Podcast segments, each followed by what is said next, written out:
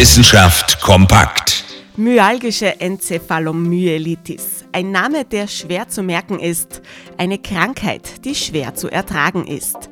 Auch bekannt als chronisches Fatigue-Syndrom oder abgekürzt ME-CFS, macht sie Betroffene unsichtbar.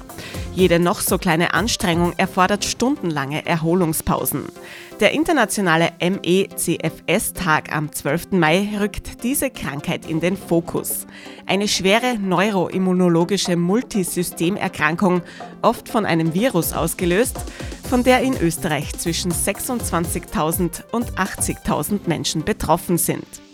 Alleine diese vagen Zahlen zeigen, es gibt zu wenig Forschung zu MECFS, keine Anlaufstellen und kaum Anerkennung. Betroffene bekommen oft zu hören, dass sie sich die Krankheit nur einbilden. Dabei hat die WHO das Syndrom schon 1969 anerkannt. Ausdruck des Protests sind am 12. Mai unter anderem Schuhe, die vor dem Parlament aufgereiht werden.